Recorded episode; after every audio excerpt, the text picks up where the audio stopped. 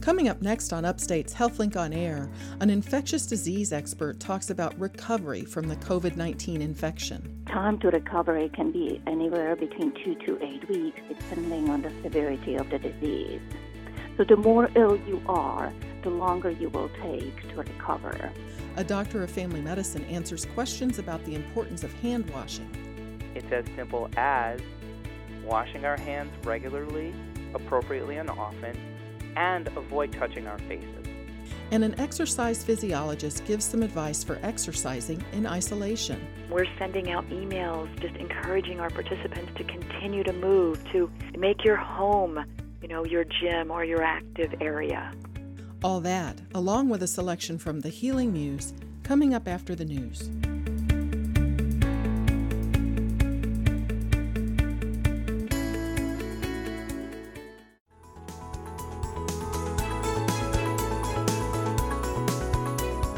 Is Upstate Medical University's HealthLink on Air, your chance to explore health, science, and medicine with the experts from Central New York's only academic medical center. I'm your host, Amber Smith. Today, on a special coronavirus themed episode, we'll hear some detailed guidance on the importance of proper hand washing. Then, we'll talk about working out without a fitness center.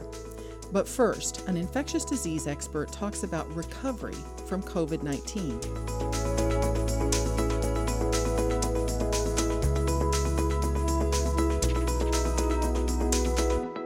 From Upstate Medical University in Syracuse, New York, I'm Amber Smith. This is HealthLink on Air. How is the coronavirus pandemic likely to play out? Today, I'll ask that question of Dr. Jana Shaw. She's a pediatrician who specializes in infectious disease and public health at Upstate, and she's joining me by telephone. Thank you for making time for HealthLink on Air, Dr. Shaw. Thank you for having me, Amber.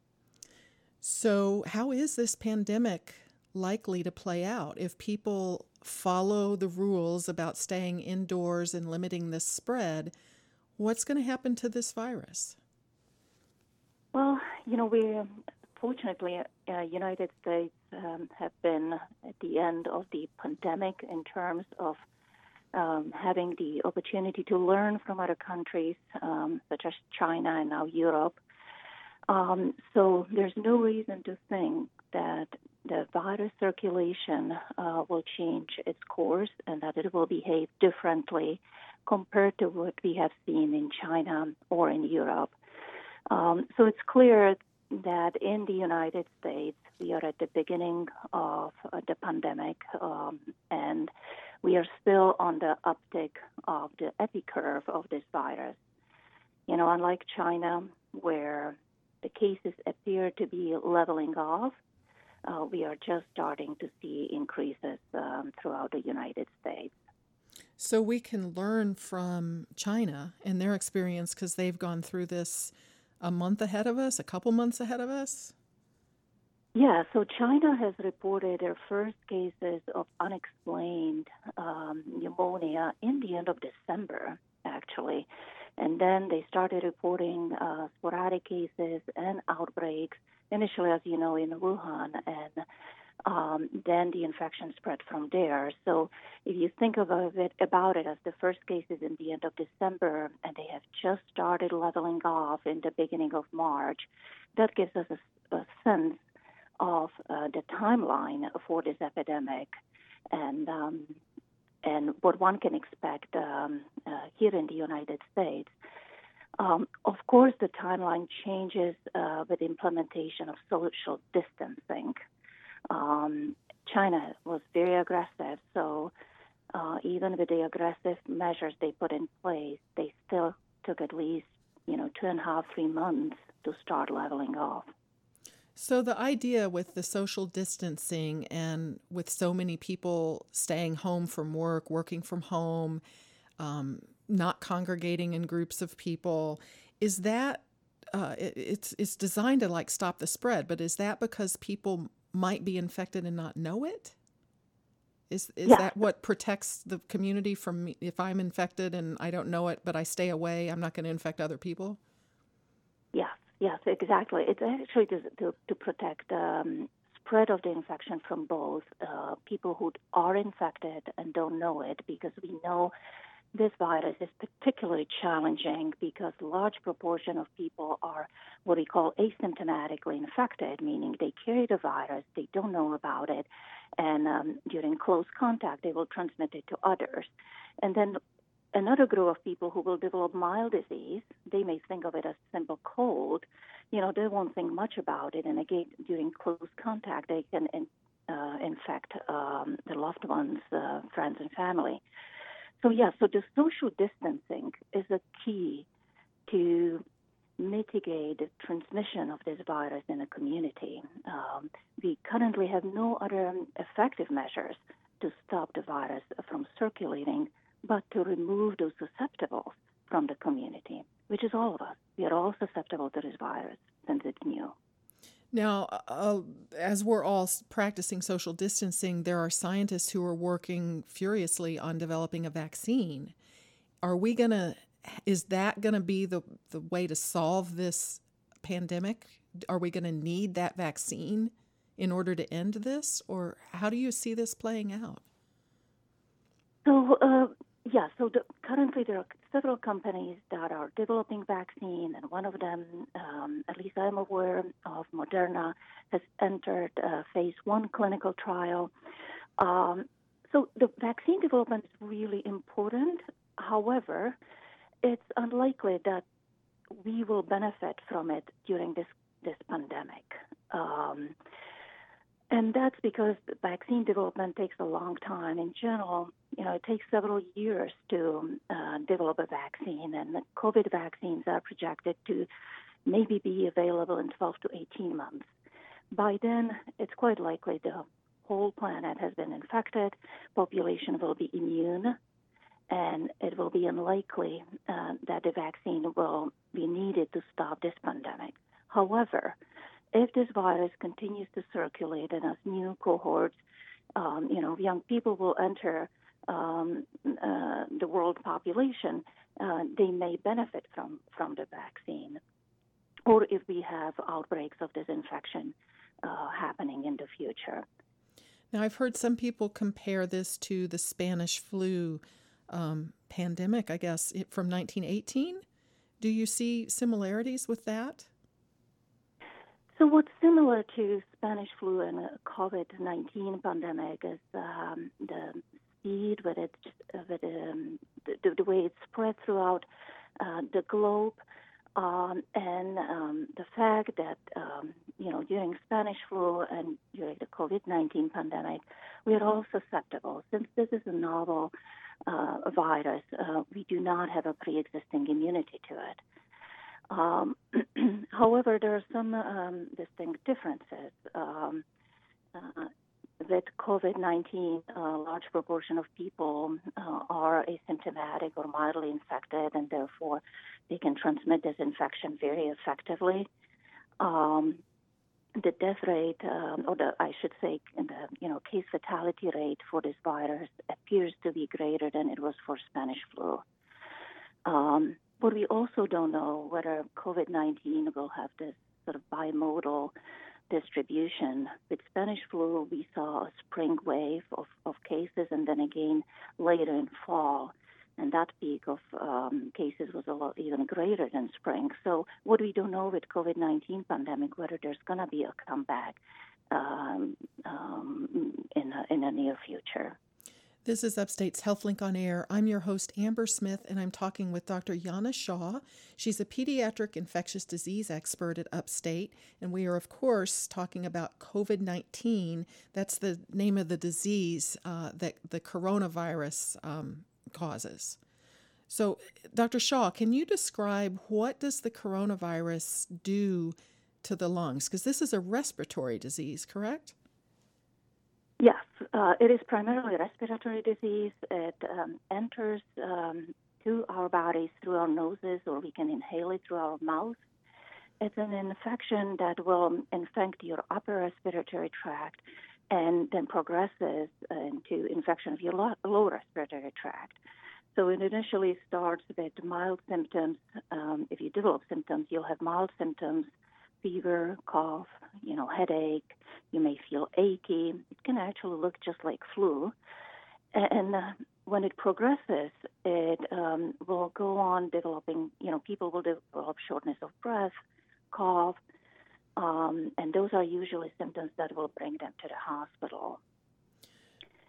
Um, people who get sick with it usually develop pneumonia and what we call um, acute respiratory distress syndrome. Essentially, they will be short of oxygen and will require uh, intensive care unit and intubation to help them breathe.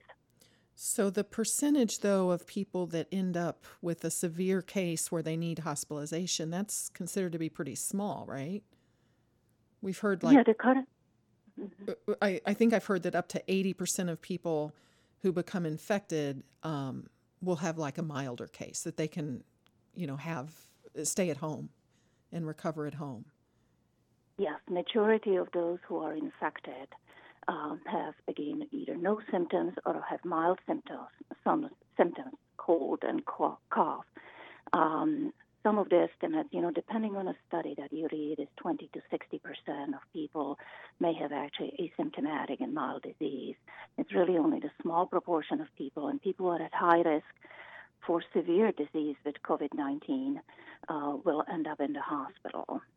So, how long does recovery take? If you're one of the people that uh, has sort of a milder version of this, um, how long does recovery take? And will you start feeling better, or are you going to feel cruddy for a long period of time?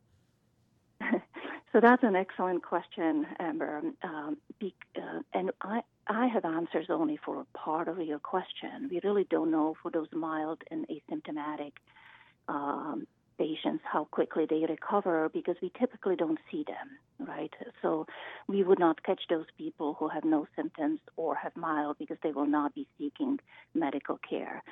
However, we know more about those who will become ill and require hospitalization, and we learn from China that, you know, the time to recovery can be anywhere between two to eight weeks, depending on the severity of the disease. So the more ill you are, the longer you will take to recover. Do we know whether a person who's had this and recovered from it is immune from getting it again? So we don't know answer to that question yet. However, assays are being developed to measure immune responses to this infection. And we are hoping to learn more from those studies um, to be able to determine whether people acquire lifelong immunity to this virus or it will be immunity that will maybe be seasonal. Um, so there's uh, more to be learned on this topic. And there's other diseases that we do that for, right? Where you can be tested to see if you have the antibodies for a particular thing to know whether you're immune or not. Yes, and uh, you know we have a lot of experience with measuring immunity to a variety of infectious agents. Uh, one good example is uh, measles, for example. We know that um, wild infection or immunizations will provide lifelong protection. Um, chickenpox, for example, is another example. So yes, there are numerous infections uh, where we know that once you're infected, you're, uh, you're likely protected for life. But then there are other infections where that doesn't happen. Uh, and Lyme disease, for example, is, um, um, comes to mind. You know, we know that if, even if you have Lyme disease, you can get reinfected in the future. Well, let me bring you back to the person who is um, ill with this at their home. There's no currently no bona fide treatment for this. So, can you give some advice for someone in terms of what can they do or take to help them feel better uh, while they're recovering at home? Uh, since we don't have any specific treatments, antivirals, um, supportive care is really the only option for people who come down with this infection. So, taking it easy, taking plenty of rest, um, drinking fluids, you know, honey, um, vitamin C, all those sort of uh, measures that we would use for um, treatment of colds and uh, mild respiratory tract infections apply to this infection as well. One thing that uh, probably is really important for COVID-19 is that people, if they can, that they socially distance from their loved ones at home. You know, we know that majority of those cases that are identified actually come from household contact. So, if possible at all, if, um, infected person can use separate bathrooms, you know, exercise, uh, diligent hand hygiene, cover your cough, um, you know, and stay away from your loved ones um, is key uh, to protect not only yourself but protect the ones around you. Now, in China, they built uh, hospitals and put the people that had sort of mild cases in those hospitals, right? They isolated them from their families by bringing them, you know, together in a like a dorm style kind of hospital. But we really don't yeah. have that set up here for that. yeah, we don't have that um, option, unfortunately. China has gone to extreme measures to try to identify and um, isolate those with, uh, with COVID 19. And um, you brought up a good example of their effort. Now, let me ask you about pain relievers like Tylenol, aspirin, um, ibuprofen. Are those safe to take uh, if, you're, if you're feeling bad and you've got this? So, um, as far as we know, um, uh, those should be safe to use. Um, I have not seen any specific articles that would address concerns about any one of those uh, for treatment of fever in patients who have COVID 19. So, unless new information emerges, I would say they um, they could be used uh, so patients can feel better. And are any of the sort of the antiviral or um, there's like zinc products, airborne, those types of things that are sold um, to sort of help people boost their immune systems, I guess. Do, do those work or do they help? Um, so there's no evidence that any of those um, that you mentioned will help. And my concern always is uh, with using off-label medications or over-the-counter products is uh, potential side effects or damage and harm. So I strongly discourage use of those um, uh, supplemental, um, um, you know, medications. Um, so I would resort uh, myself, and what I, I advise my family is, uh, you know, supportive care, uh, the antipyretics to make us feel better and, and rest, and uh, warm liquids with honey and um, let it ride its course. And if you do get sicker, you know, if during that illness you start developing shortness of breath or it's hard to breathe or you breathe fast or cough worsens, that's the time when you need to call your healthcare provider and seek additional advice. Well, thank you so much to Dr. Jana Shaw, pediatrician at Upstate who specializes in infectious diseases and public health. I'm Amber Smith for Upstate's podcast and talk show, HealthLink on Air.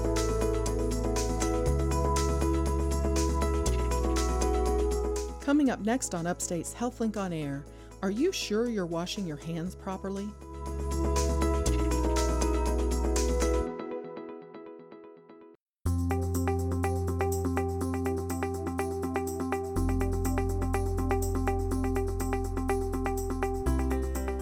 From Upstate Medical University in Syracuse, New York, I'm Amber Smith. This is HealthLink on Air.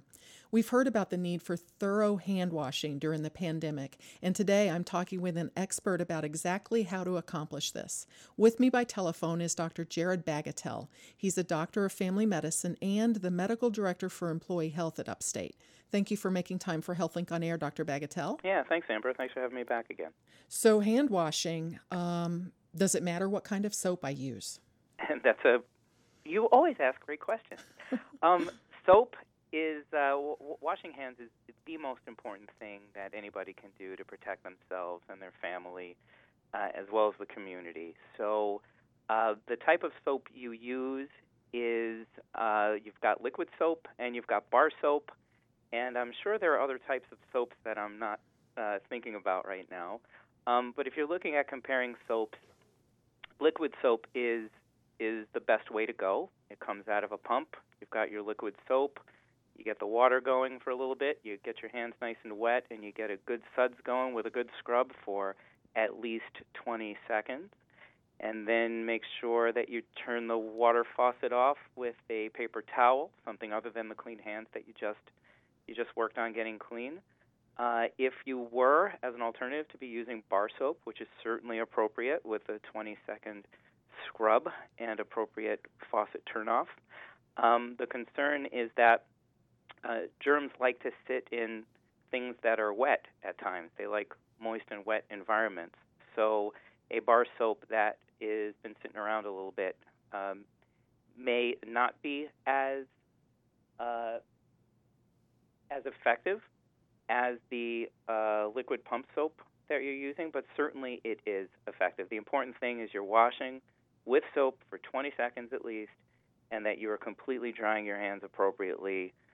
Uh, with attention to not reinfect those hands that, that you just washed. Now, some of the soaps that you see on the market have a lot of perfume or scents in them. Does that matter? Does that change the quality of the soap or the ability of the soap to clean you?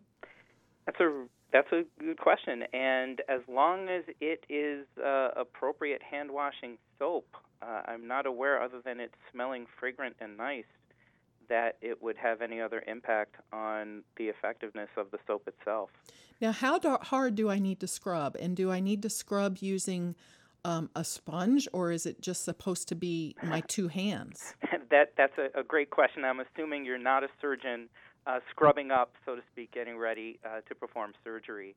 Um, using uh, soap and aggressively washing your hands together, making sure that you cover all surfaces, uh, as importantly, our thumbs that are often used on our personal communication devices.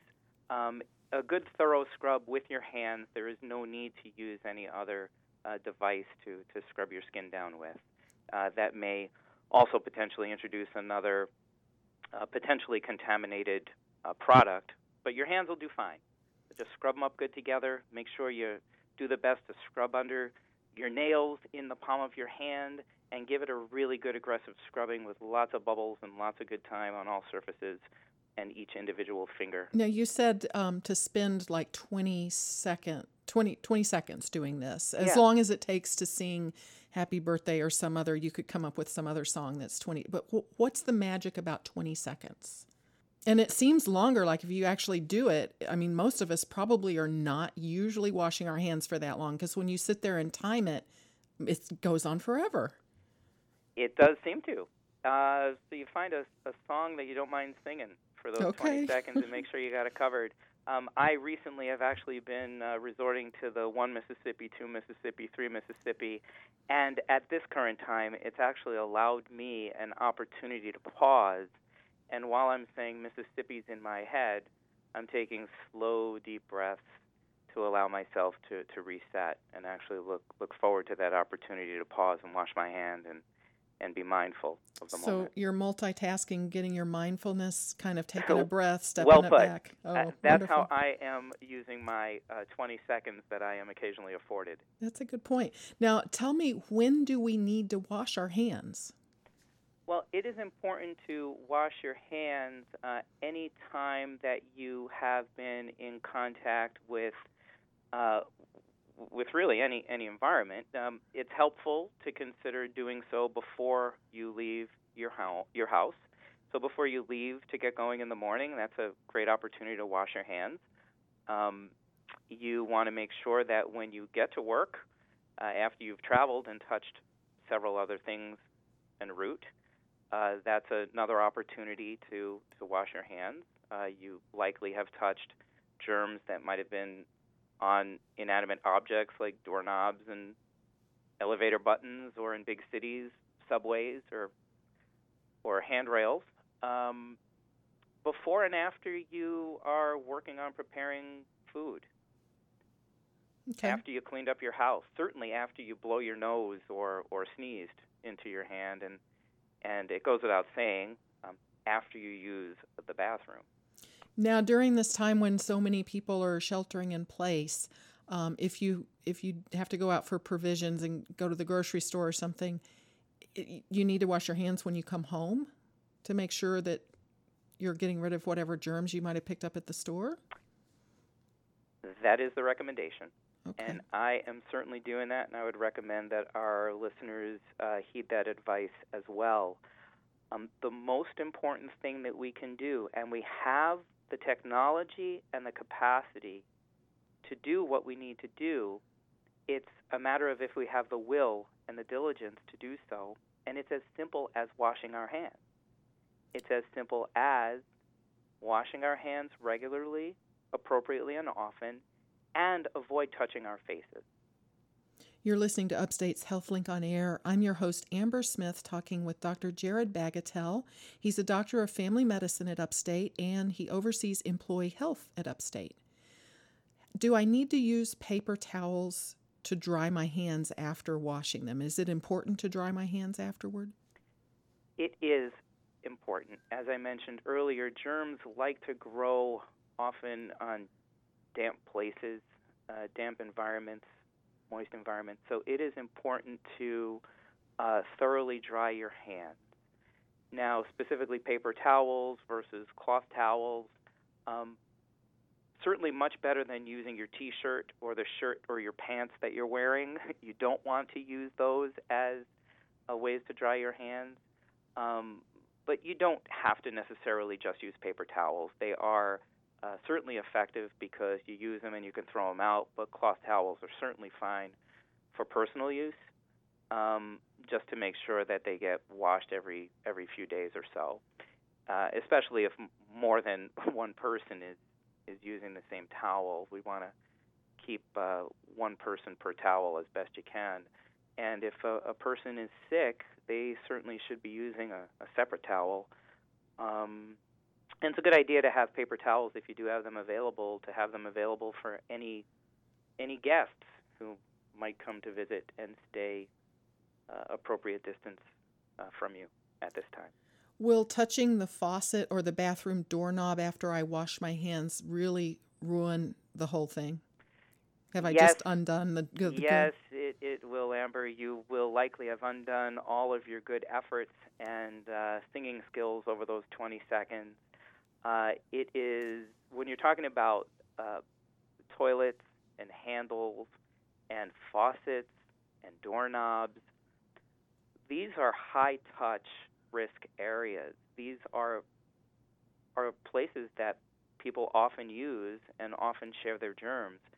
So unfortunately, uh, if you ended up touching one of those after you washed your hands, I I'd suggest you go back, wash your hands, and uh, and uh, avoid touching any of those um, any of those objects, and, and certainly avoid touching your face because uh, that is the the prime reason how uh, respiratory infections transfer from one person to another is often from us touching our faces after our hands have been in contact with the infection. And that if we, if we can reduce that way of spread, we can significantly impact disease in our communities. Now, with all of this hand washing, my hands are so dry. is it okay, or should we start making sure we use lotion, or is that not recommended? Sure. Uh, it, it's okay to use your own personal lotion if that's something that you you need to use to keep your your skin uh, intact uh, that is absolutely fine to be using your own. Uh, I would be cautious and I would advise against uh, sharing other people's lotion bottles. Um, but if this is your personal personal lotion and you have it in a personal location that you know where it is and who's touched it after you've washed your hands, uh, then then that would be appropriate. Can I still paint my nails? Well, something I hadn't thought of personally. Um, but yeah, it's it's certainly okay to paint your nails, but it's important that the nails be kept short. So I would be more concerned about really, really long nails at this time that may be more difficult and a challenge to wash under um, because it's so important that the entire hand gets washed. Nails are an important part of those hands uh, it is important to keep those nails short and uh, as best you can. Uh, but with short nails, if you want to polish up some short nails, yeah, that that's that's fine. But be mindful that germs can live in cracked and chipped polish as well. So avoid touching your face and be certain to wash your hands appropriately and frequently, uh, especially during some of the the uh, the suggestions that we previously talked about. Now, if I'm not near a sink, what's the best technique with the hand sanitizer? Sure. Uh, most of us uh, during our days are not near sinks, it's it's best to, to wash with soap and water. Um, but alcohol-based hand sanitizers are certainly appropriate uh, and effective. And it's important to make sure that the product you use is at least 60% alcohol. So before you start using the uh, hand sanitizer that you have available, be certain that it is it is at least 60% alcohol. And when you put it on your hand, you really want to give yourself a good scrub of your hands in the same way that you would do so with, with soap and water and be sure you've got enough liquid so you've got every surface of your hand covered uh, as possible. Do you need to dry after using the sanitizer or not? Uh, alcohol is really good at drying itself when you're kind of waving around in the air a bit. And as long as there is no uh, residual dampness, uh, it will dry up on its own.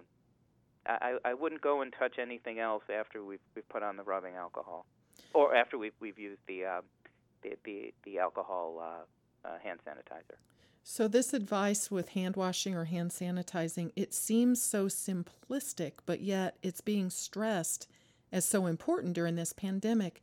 Are, are we really making that big of an impact by washing our hands? Absolutely, we are and we can people have often asked me, Amber, am I safe to go to work? Am I safe to go X, Y, or Z? And the response is, you're safe as long as you keep, at this time, appropriate distance. And we are truly, ultimately, only as safe as our neighbor or our coworker keeps themselves safe. And it is so important that we attend to our personal hand hygiene and important that those around us be expected to do the same thing. At times of pandemics, it is critical. It is the most important thing that we can do to help mitigate the spread. And if we can do so, and if we can hold off the spike of this disease in our own community for as long as we can possibly do this together, it affords us opportunity over extended time to allow potential vaccines and potential medications to be available to help treat the disease itself. So at this point, more than ever, it is imperative that each and every one of our listeners make a promise to themselves and their families that they will attend to appropriate hand hygiene and avoid touching their faces and share that information with each and every person they can encounter. Well, very good points. Thank you so much to Dr. Jared Bagatelle, a doctor of family medicine and the medical director for employee health at Upstate. I'm Amber Smith for Upstate's podcast and talk show, HealthLink on Air.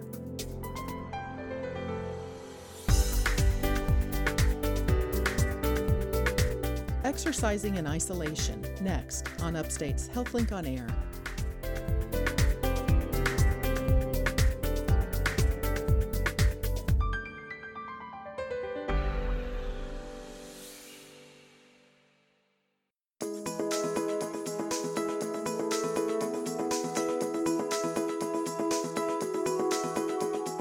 From Upstate Medical University in Syracuse, New York, I'm Amber Smith. This is HealthLink on Air. So many of us are sheltering in place to prevent the community spread of coronavirus and it's disrupting exercise routines. I'm speaking with someone today who has some suggestions for how to get by. Dr. Carol Sames is with me by telephone. She's an exercise physiologist and the director of Upstate's Vitality program and an associate professor of physical therapy and physician assistant studies. Thank you for making time for HealthLink, Dr. Sames. Thank you, Amber. Now, you and I have talked about the importance of exercise before, um, but let me ask you whether it's still important during a pandemic. Well, I would put forth that it's even more important during a pandemic. And we certainly know that exercise is important anyway, but people are feeling unsettled. Um, we're out of our routine. And so being active is even more important because Um, when we tend to be stressed or anxious, we have an increase in cortisol, which is, among other things, is the stress hormone. And elevated levels of cortisol are associated with inflammation and cardiovascular disease. And so it's even more important to be flexible, but to, to continue to be active. And some of us that have jobs where we're active in our jobs, if we're not doing those jobs right now, we're not getting like any activity. Right, so. exactly. So, um, you know, it's funny. I looked out my window the other day on Sunday when it was nice, and my street was crowded with individuals that were walking and running, and I have not seen them in the 27 years I've lived here. and I thought, good for you. This is this is what we want to see, but we really want to encourage people. You may have been in a facility, so the Vitality program is currently closed, and um, we're sending out emails just encouraging our participants to continue to move, to, you know, be be flexible, but um, make your home, you know, your gym or your active area. Well, let's briefly review what the fitness standards are. What should people be shooting for? So, the ultimate goal um, is 150 minutes a week of what we call moderate activity. And so that's activity where you can still carry on a conversation. Um, we want to do some type of strength training two to three times a week, and then some flexibility type training. And they're the guidelines, but within those guidelines, if, if we have an individual who really hasn't been very active, any minutes are important. And so we don't want people to say, well, I can't possibly do something for 30 minutes. We say, okay, can you do two minutes, three minutes, four minutes? And let's try to do that multiple times during the day, and voila, you get your minutes in. So let's talk about some ideas because getting out um, is recommended um, as long as you're not congregating with groups of people. Right. Getting out into, and if weather allows, um, doing some outdoor things. What are some more solitary types of activities that someone can do for cardio, just for you know getting active? Uh, is right. is walking kind of the safest thing to start?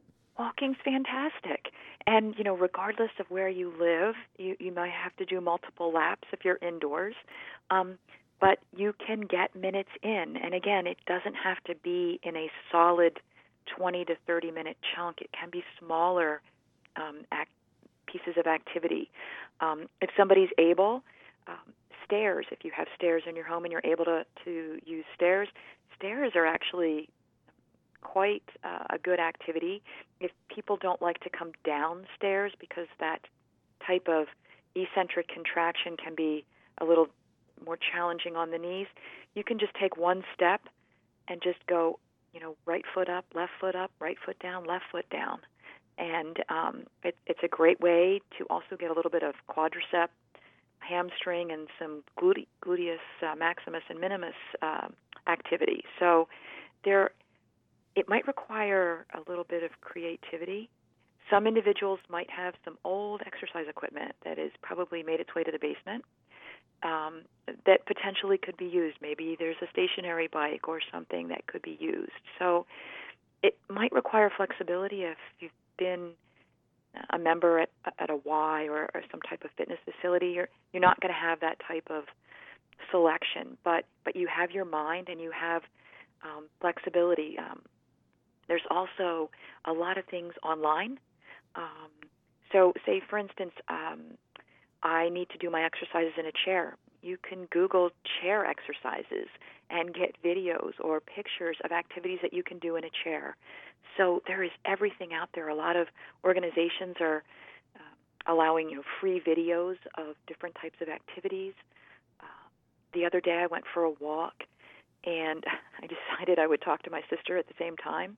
Of course, she lives in Arizona, and her weather is tremendously better than what we had, but it was kind of fun because um, I'm not usually a walker. I'm usually a runner, and the next thing I knew, 45 minutes had gone by, and uh, you know, it was fantastic. That works too. So maybe spread out your furniture in your living room and and look at what you can find online and do some classes on your own at home. Certainly is an option. And the classes run the gambit from you know, more higher intensity to to lower intensity. So, you know, you obviously want to select the activity that that would be appropriate for you. Um, and there are so many choices. I was actually looking the other day to just see, wow, can we get the range of activities? And there's so much out there. Is it safe to start a running routine if you haven't been a runner previous to this? Is it safe to start that at this point? You know, kind of depending on an individual's past medical medical history, you know, we could say yes or no, but here's what I would say. Just from a musculoskeletal standpoint, if you just go out and run, you're going to have some impressive muscle soreness, which may then prevent you from continuing the idea of running. So, what we usually tell people is if you have not run before, start with two minutes walking, one minute running, and alternate that. And then gradually, you know, two minutes walking, two minutes running, gradually build up. Three minutes running, two minutes walking. You get the idea. So don't so just go out of, and try to run as far as you can, but really be methodical about it. It just you know, running, there's a lot of force involved there.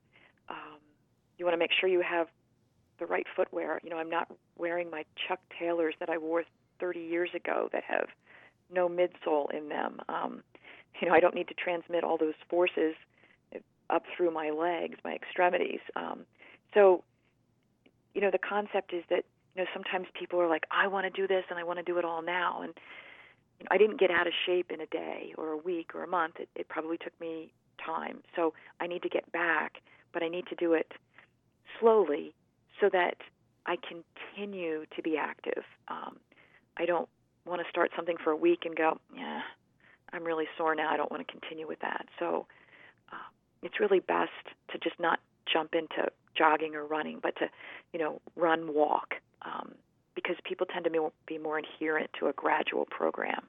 You're listening to Upstate's HealthLink on Air. I'm your host, Amber Smith, talking with Dr. Carol Sames, an exercise physiologist from Upstate.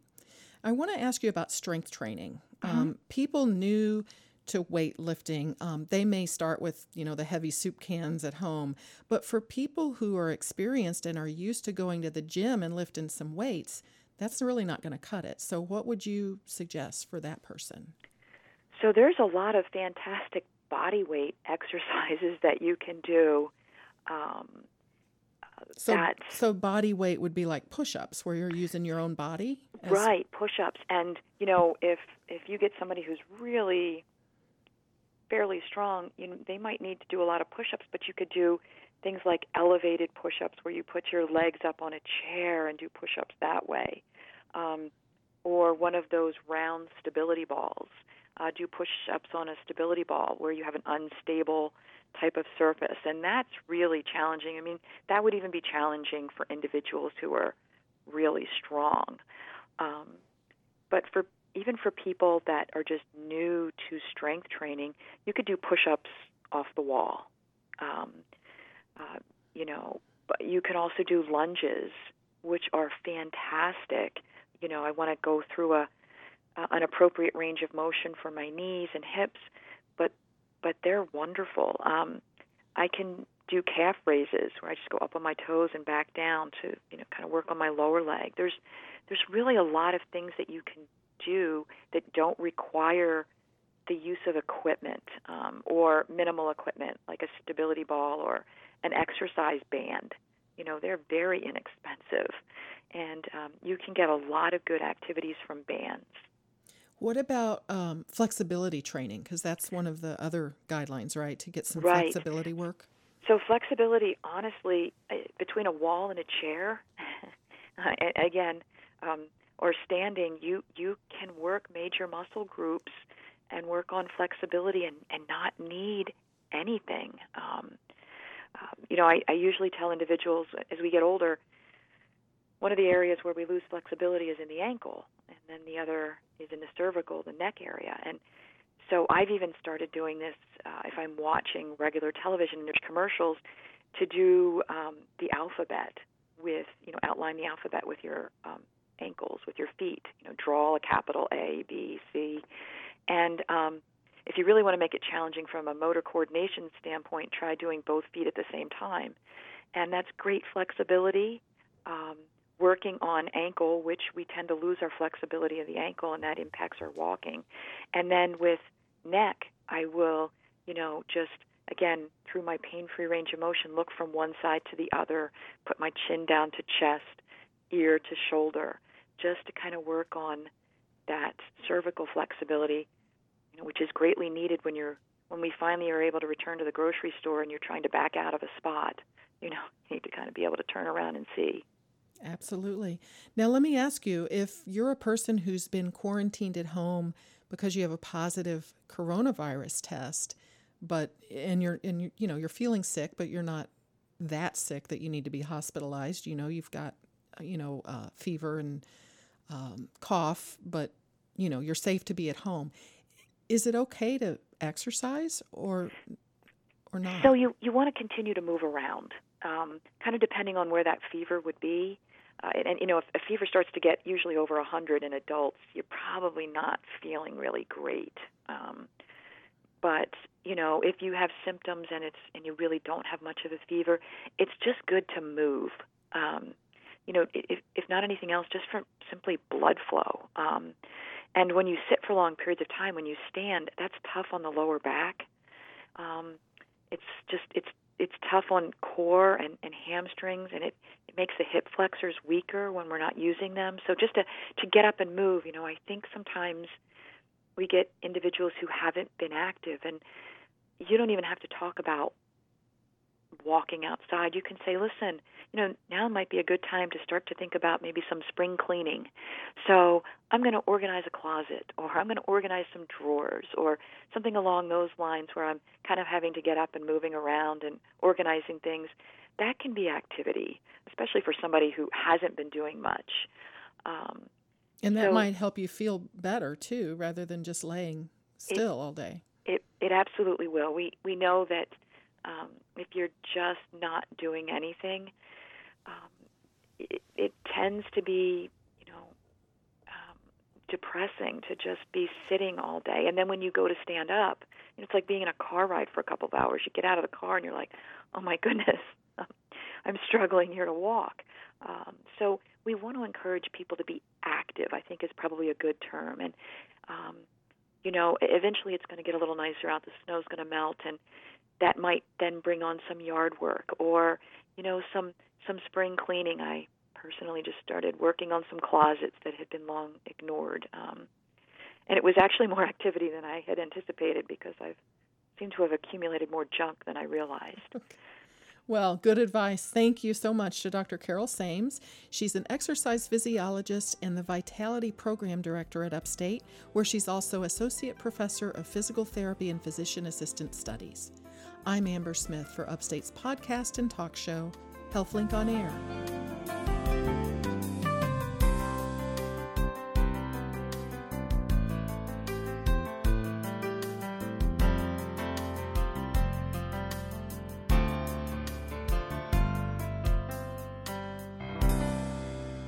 And now, Deirdre Neilen, editor of Upstate Medical University's Literary and Visual Arts Journal, The Healing Muse, with this week's selection. Flowers are a source of inspiration for poets such as Carol Alexander and Mary Gardner. Alexander's latest book, Environments, is from Dos Madres Press and is a collection of her most recent poetry. Her poem, Immortality, presents a world composed of illness, disability, love, relationship, and nature, taking us from sadness to rage to joy in two short stanzas immortality. From the Carmen chair wheeled to lunch, you press the bearded iris on me. The therapy dog is well conformed, keen nosed, yet biddable. To walk to the creek? Impossible. Impossible the cellar stairs, mounds of laundry, dust mice, spiral notebooks, the pointless lone ice skate. Your still deft hands grasp a glass of tea. I'm here, as if I'll always be stronger than that justifiable rage fed from a dish of cracked pink salt. The bearded iris goes by immortality. Bred to charm the meanest eye, why iris in these indrawn days? It clings like the ancient chestnut tree, menacing the low garage, an incestuous tree, but the iris tethered to its little patch of soil, sword shaped, anthers flirting to rebloom. Abashed sun filters through chestnut leaves, loquacious roots banked stubbornly. A skunk slinks past the drains. Your nurse rolls down her stockings, texts, smokes an unfiltered cigarette. Doesn't everything grow rich? The burrs that cling to the dog's rough fur, indentured for dispersal, dissuading deer, yet untouched by blight. The lustrous lemon air. Mary Gardner, poet from A Skinny Atlas, shows us poetry's concision and compression in her deft poem, Small Promise, which is a glorious word painting of breakfast. Small Promise. Even a rugged day ahead can be acceptable if anticipated by a red nasturtium, freshly cut and secure on a slender sea green stem resting upright on a plate of scrambled eggs and avocado.